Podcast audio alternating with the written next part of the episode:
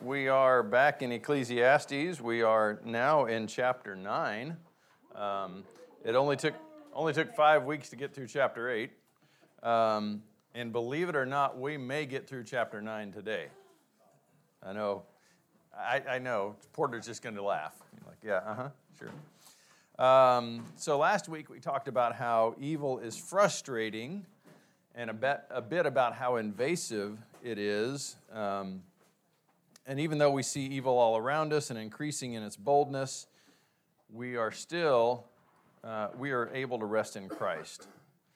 However, rest doesn't mean doing nothing. We should all be praying about how God would have us be standing against evil in our world and engaging our culture. With that, let me pray. Father God, we thank you for this morning. We thank you for um, Palm Sunday. We thank you for the opportunity that we're going to get in a little bit to hear from uh, some different folks, their testimonies of, of your faithfulness. And uh, Lord, we, we're just um, blessed as we think about this time of year when we celebrate your death and resurrection and all that you mean to us. Uh, we are over, overwhelmed by your goodness to us. We ask that as we um, come to your word this morning, that you would open it, that you would be the one to open our eyes to see what is here and uh, you be glorified by all that takes place here. We thank you and praise you in Jesus' name. Amen. All right. Oops. There we go. That's where we are. So that's the that's where we are. That's what I'm thinking we're going to accomplish. We'll see. So um, let's, uh, if you're open to chapter 9, um, I'm just going to read the first verse for now. For I have taken all this to my heart and explain it that righteous men, wise men, and their deeds are in the hand of God. Man does not know whether it will be love or hatred, anything awaits him.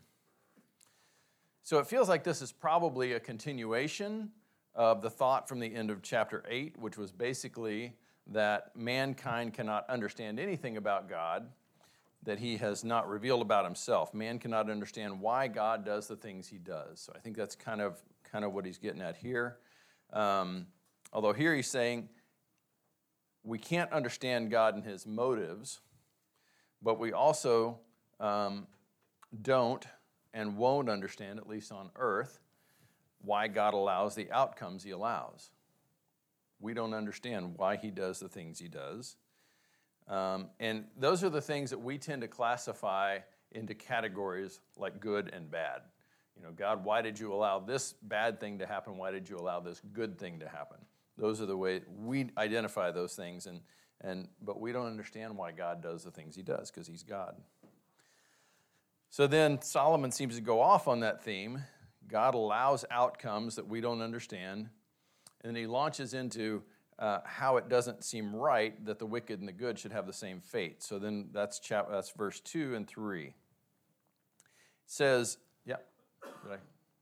Sorry, I thought I heard somebody say Jeff. It was probably just the echo in my head. Um, verse 2 and 3 It is the same for all. There is one fate for the righteous and for the wicked, for the good, for the clean, and for the unclean, for the man who offers a sacrifice and for the one who does not sacrifice. As the good man is, so is the sinner. As the swearer is, so is the one who is afraid to swear. This is an evil in all that is done under the sun, that there is one fate for all men. Further, furthermore, the hearts of the sons of men, actually, think, yeah. Uh, furthermore, the hearts of the sons of men are full of evil, and insanity is in their hearts throughout their lives. Afterwards, they go to the dead. Um, yeah, I did actually read it a little further than I intended to, but that's all right. Uh, so everyone shares the same end. Doesn't matter if you're good or bad, righteous, wicked, uh, clean or unclean if you offer sacrifices. If you don't, you're a good you're a good man or a sinner. If you swear, if you avoid swearing, everyone dies. And I think when he talks about swearing, it's probably more, yeah, an oath. Thank you. Um, than what we tend to say swearing as in cursing. I don't think that's really what he's talking about. I think it's that just talking about one who gives oaths and one who doesn't isn't willing to do that. Um, and so I, I think, kind of like last week when we were talking about it, I think Solomon is a little frustrated um, with how the world works. He's frustrated. This isn't how it should be. kind of feels like what he's getting at. And he calls it evil. What is he really asking? Is he, is he asking why the, the wicked don't get to live longer? Probably not, right? Um, so if he's not asking that, then what is he asking?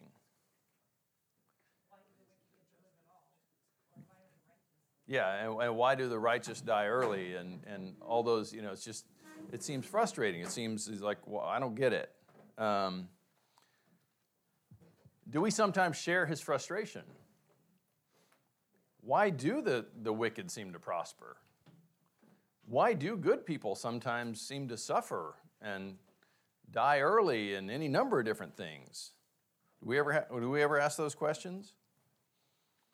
Do we also wonder why bad people live longer lives? Why more righteous ones die early? What's the answer?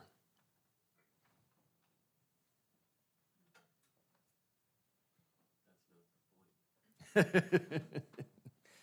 purposes include uh, us having a relationship with Him and are not prioritized based on some of the other worldly things. Right. And I, yeah, I think the book of Job answers that question, and I think Job has the same frustration. right.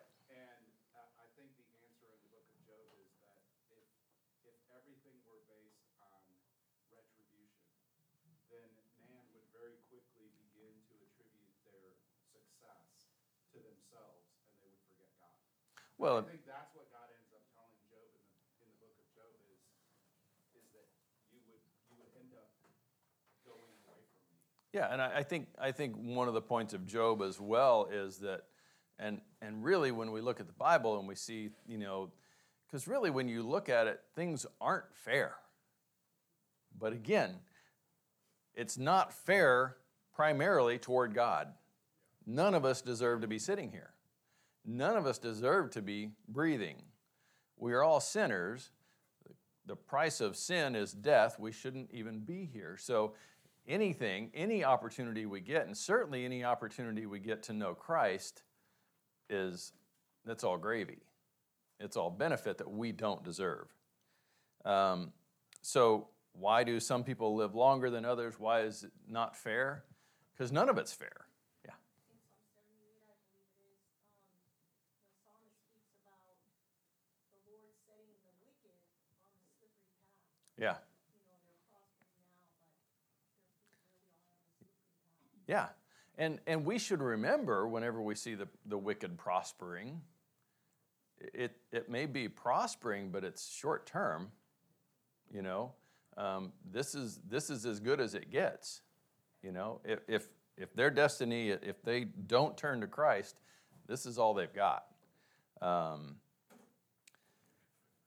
uh, that second half of verse 3 says, Furthermore, the hearts of the sons of men are full of evil, and insanity is in their hearts throughout their lives. Afterwards, they go to the dead. So it seems to me, I don't know if you've heard that country song, but it sounds like Solomon's confirming God is great, beer is good, and people are crazy. or something like that. Maybe not the beer part. I'm not a big beer guy, so I'm not. But God is great, and for the most part, yeah, people are crazy. Um, and Solomon seems to be lumping everyone together here, doesn't he? He? He doesn't say, he says the hearts of the sons of men, not sinful men or whatever. Um, women might be able to try to take it out, but, but at least the sons of men um, are full of evil and insanity. Do you agree?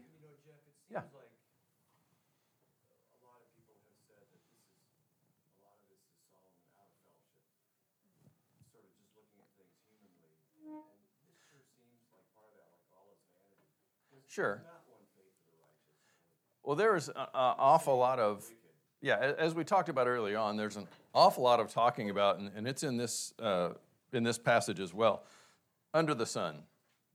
Under the sun is not heavenly. This, it's not, you know, the eternal. It, it, he's, he is talking about earthly, earthly things. And so as he's talking about earthly things, we, we talk about how do we take those earthly realities and, you know, where is Christ in those earthly realities. Um, and so that's kind of, you know, um, I ask again, do you agree? Does it seem like there's an awful lot of insanity in the world? Yeah. Yeah. I believe sin, especially to a believer, is insanity. Sin is insanity. We, we've been given the gift of not having to sin. The world has no choice. The world has not been taken out of that. So for us to continue to sin is really dumb, you know? Um, it's that whole idea of, you know, insanity being, and this is not a clinical definition, I know, but, you know, doing the same thing over and over expecting different results. You know, that's, that's kind of the same thing. We keep going, well, you know, I sinned last week and it didn't work out real well, but I'm going to sin again this week and it's, you know, see if things get better, you know. But, but the reality is, with walking in Christ is where we find peace and joy and those things. And, and so we, we do those things sometimes and then sometimes we don't and we, you know, we kind of go back and forth and we look insane, I think. All right, um, moving right along, uh, verses four through six. In the NAS, it starts with four, um, which really confused me, and I went and looked at several other versions, and they had but, which makes more sense to me. So I'm going to say, but whoever is joined with all the living, there is hope. Surely a living dog is better than a dead lion. For the living know that they will die, but the dead do not know anything, nor have they any longer a, a reward, for their memory is forgotten. Indeed, their love, their hate, and their zeal have already perished, and they will no longer have a share in all that is done under the sun. So again, that under the sun come in, comes in. Solomon argues that it is better to be alive than dead.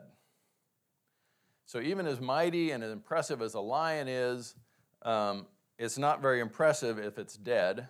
And while a dog is not all that impressive, and in fact, in this day and age was despised, um, they weren't your cuddly, you know, companion so much. If it's alive, it's better than a dead lion. Um, as believers in Christ, and again, he's talking about, we, we said, it's talking about under the sun. As believers in Christ, do we agree wholeheartedly with him? Is it better to be alive than dead? Yeah.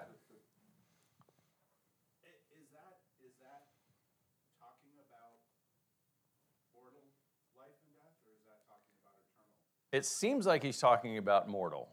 So, so. Yeah. The, so where it says, um, the, in the CSB it says, but there is hope for whoever is joined with all the living.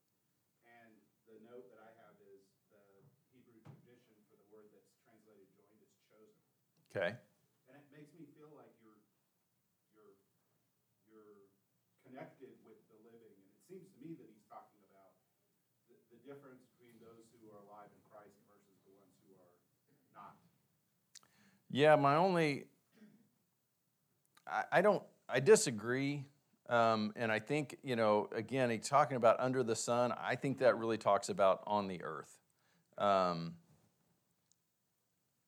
But couldn't it still be on the earth, talking about the difference between those people who know God on the earth, but Mhm. have a crappy life, you know, versus those who don't know the Lord on the earth and are dead, right? They have a great life here. but Right. They're truly dead, right. you know? Yeah. I I, don't s- know. yeah, I don't know either. I, I- see your point. Um, it's possible. Um, you know, as certain as we are about our eternal destiny and hope, for most of it, us, for most of us at least, there is an uncertainty about what happens when we thro- cross that threshold.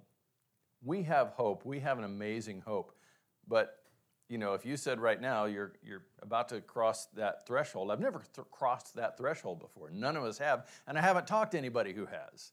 You know, so so other than hearing from Christ, you know, um, so there is that there is that trep- trepidation to some degree.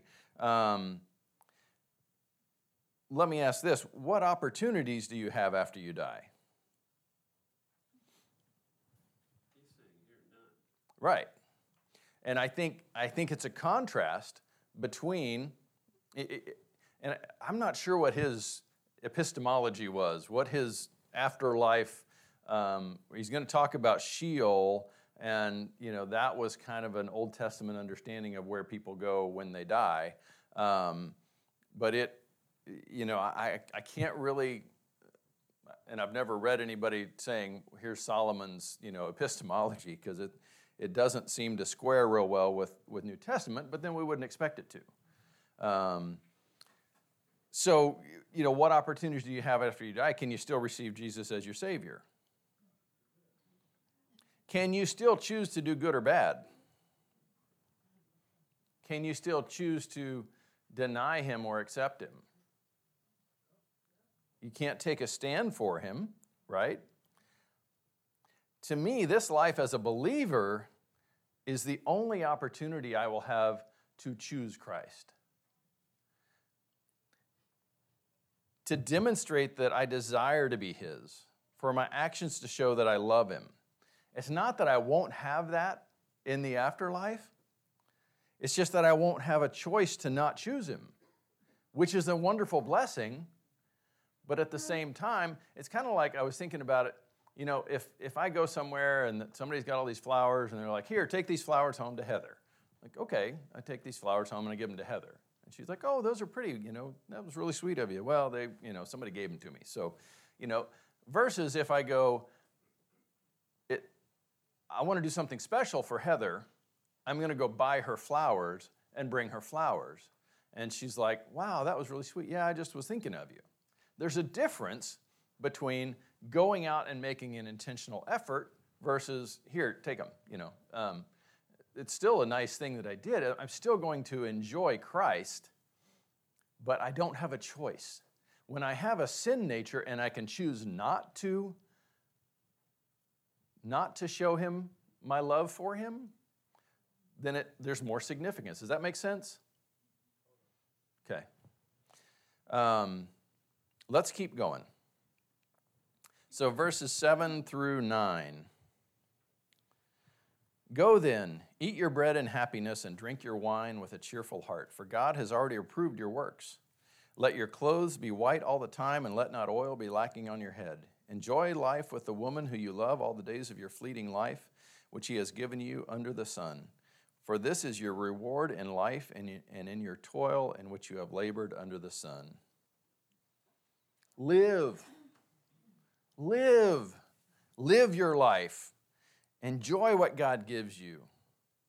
It doesn't mean it hoard it all for yourself, doesn't mean spend it all on yourself, but enjoy life. Don't feel bad about using what God has blessed you with. How can he say that God has already approved, your work, approved our works? How does he know that?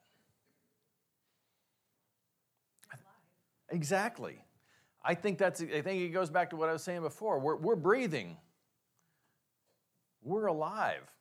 So God is um, life. He's given us life. He's given us opportunity. God is giving us opportunities with every breath. So yes, God God approves of the fact that we're here. You know, because He could take us out anytime, and He would be totally justified to do so. Do so. Why do you think Solomon tells us to wear white clothes and have oil and more likely perfume on our heads?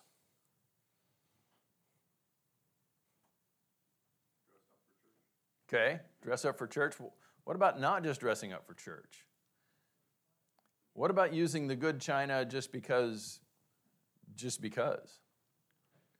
We wait for a lot of special occasions we say i'm going to you know we're going to do this something this one thing once a year because it's a special occasion. There's nothing wrong with that.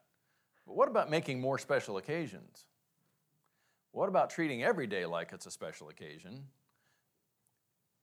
Can we change our thinking some? Um, celebrate simply because god has given you life. Do you have trouble remembering to enjoy what God has given your wife, your husband, your kids, other family, the space God has provided for you, your pets, your plants, your whatever. Do we have, do we have trouble remembering that those are all blessings? We get caught up in what's going on in the world. We get worried and we get frustrated and we get all these things and we forget God has given us so much. I remember when we were living at the camp up in Colorado, there was a lady, um, I can't remember what it was she was talking about, you know, wanting to spend money on this thing, but not wanting to spend the money. And, I'm, and I, I finally was just like, what are you saving it for? And she looked at me like, well, I don't know, you know? It doesn't mean that we just go crazy with, you know, and, and do dumb stuff, but at the same time, you know, hoarding it, trying to save it, hanging on to it, you know, to what end? What, what's, what's the purpose? You know, God has given us what He's given us so that we can use it.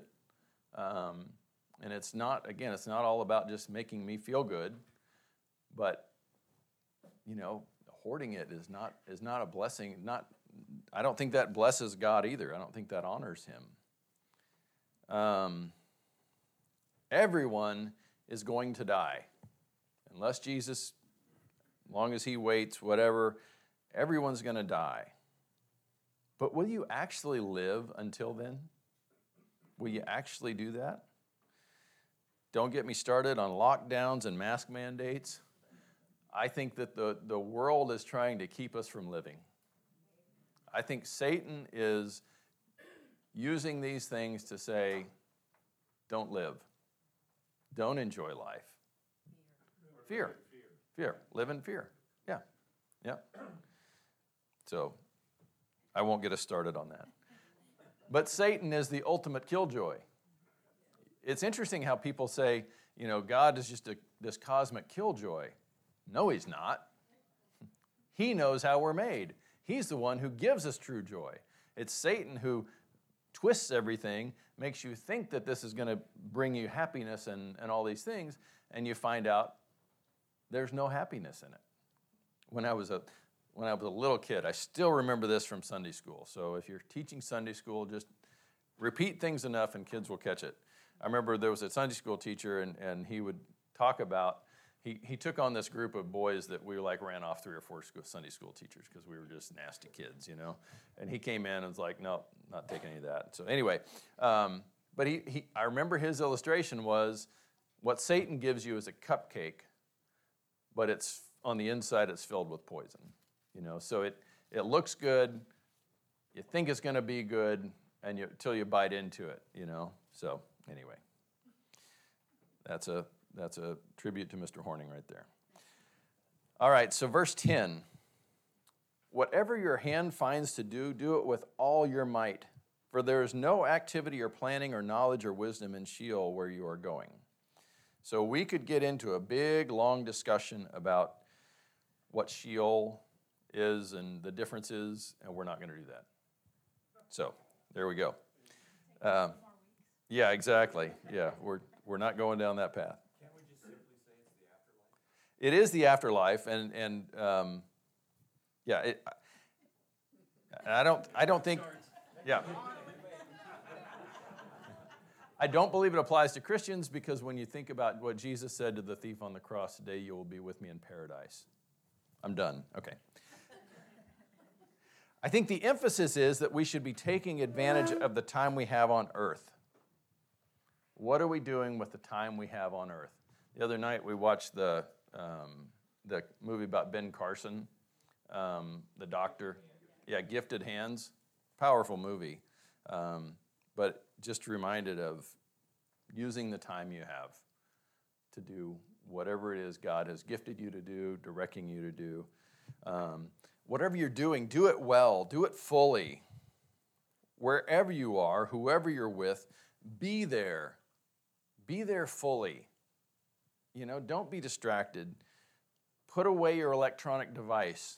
We've been getting on our kids the last few days and, and getting on me and, you know, about these are stupid, worthless, time wasting things, and they don't help us to be with each other. Live in the moment. Don't wait for whatever it is you think you're waiting for. Uh, verse 11 I again saw under the sun that the race is not to the swift, and the battle is not to the warriors, and neither is bread to the wise, nor wealth to the, to the discerning, nor favor to men of ability, for time and chance overtake them all. What do you think Solomon is, Solomon is describing here? I think it goes back up to what we were talking about before. Do, do things always work out the way it seems like they should? No. Does the underdog ever win? Sure. Uh, does it always work out for the one who has worked and schemed and spent all this time and effort and money and um, say, life savings preparing for some endeavor or gain? Not always. Sometimes they get beaten by someone who just showed up with no prior experience or planning. Is that frustrating? Can be. I, this reminds me of James chapter 4. Come now, you who say today or tomorrow we will go to such and such a city and spend a year there and engage in business and make a profit, yet you do not know what your life will be like tomorrow. You are just a vapor that appears for a little while and then vanishes away. Instead, you ought to say, If the Lord wills, we will live and also do this or that. But as it is, you boast in your arrogance. Such boasting is evil. We often think, that we just need smarts and a little luck and we can strike it rich.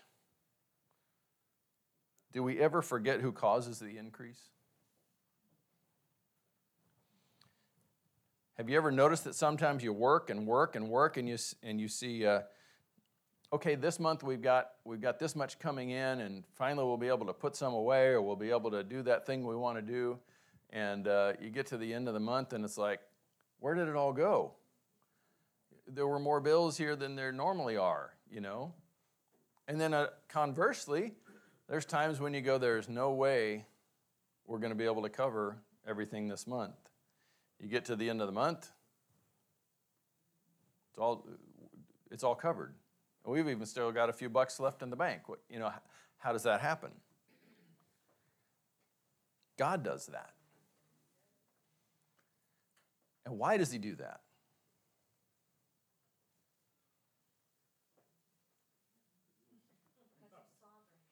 He's, he's sovereign.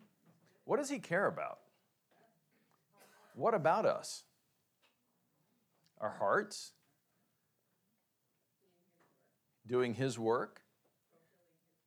Fulfilling His purpose? Yeah, He, he cares about making us more like Christ. Whatever that takes. Yes, absolutely. Yeah. So, does it make sense to me? Rarely, know? And that's why we tend to say, well, that's a bad thing that happened or that's a good thing that happened because we don't understand what God's doing. God's plans and ideas are so far beyond me. It is about trust, absolutely.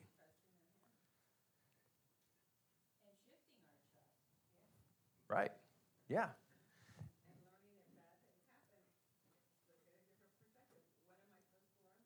Yeah. Right.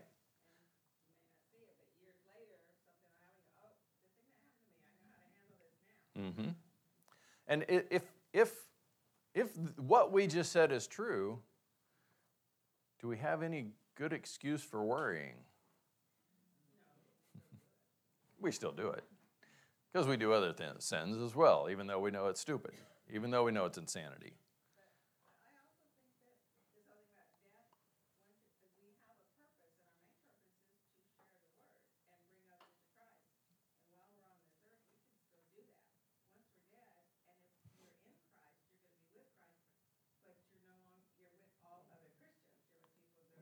Right. Yeah. Yeah. How do you point people to Jesus when everybody around you is? Yeah. Yeah.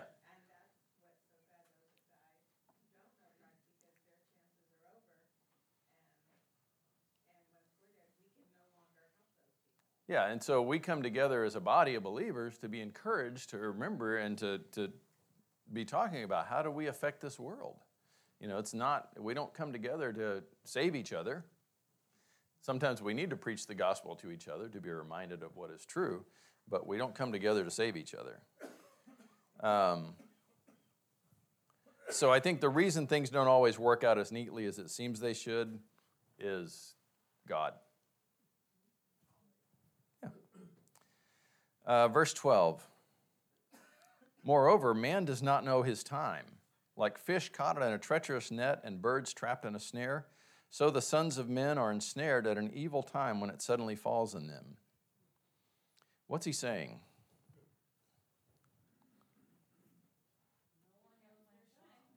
What's that? Yeah.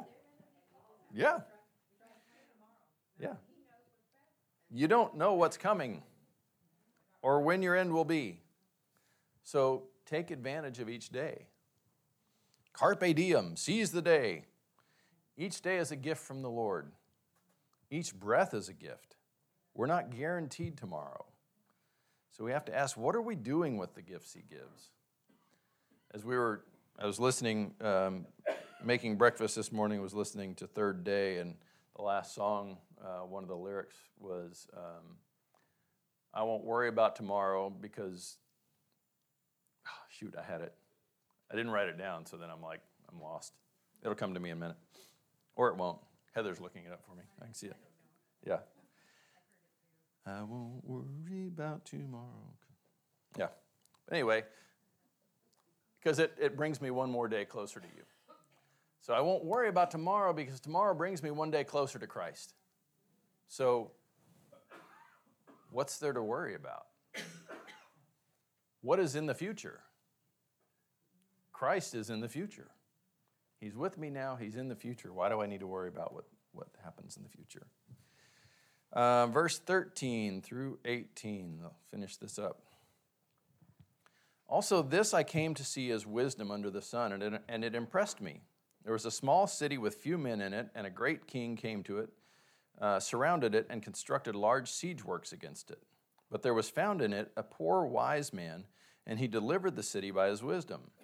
Yet no one remembered that poor man. So I said, Wisdom is better than strength, but the wisdom of the poor man is despised, and his words are not, are not heeded. The words of the wise, heard in quietness, are better than the shouting of a ruler among fools. Wisdom is better than weapons of war, but one sinner destroys much good. So Solomon said this impressed him. I suspect he may have meant more that it made an impression on him.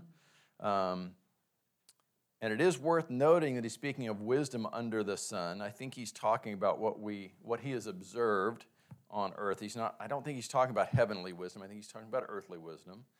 Um, and it's true that wisdom is better than strength.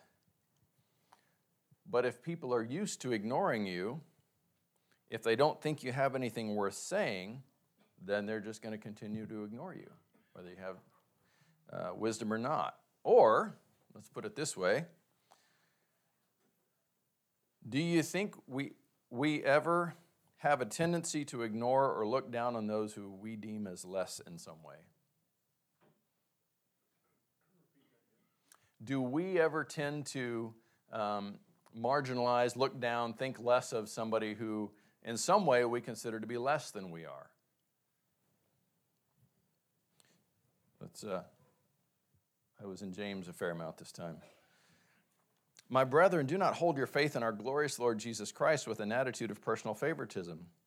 For if a man comes into your assembly with a gold ring and dressed in fine clothes, and there also comes in a poor man in dirty clothes, and you pay special attention to the one who is wearing the fine clothes and say, You sit here in a good place, and you say to the poor man, You stand over there, or sit down by my footstool. Have you not made distinctions among yourselves and become judges with evil motives? Listen, my beloved brethren, do not, did not God choose the poor of this world to be rich in faith and heirs of the kingdom which he promised to those who love him? But you have dishonored the poor man. It is not the rich who oppress you and personally drag you into court. Do they not blaspheme the fair name by which you have been called? Why do we tend to look at those with less, with less as if they are less, as if their opinions are less worth listening to. I think it's arrogance. Yeah, pride. We think if, if I've got more or achieved a higher station, then I must be smarter, and my opinions are more worth being heard than theirs. Must be true, right? Absolutely. Clearly. What's wrong with that? Pride. How much credit? We already talked about this. How much credit can we take for what we have? None. Well, Solomon makes a point, the wise poor man. Yeah. Didn't have to say that. Yeah. It's part of it. It makes the point. Yeah. Yeah. Um, are there people who have worked just as hard as you have, but who have less? And who have even worked harder? Sure. Are there others who have worked just as hard, or perhaps even less than you, and yet they have much more? How do you feel about them looking down on you? Yeah, it's not good. Wisdom is better than shouting and arguing and better than weapons, but we need to be wise enough to know who to listen to. At uh, that last that last phrase, kind of at the end of verse 18, but one sinner destroys much good.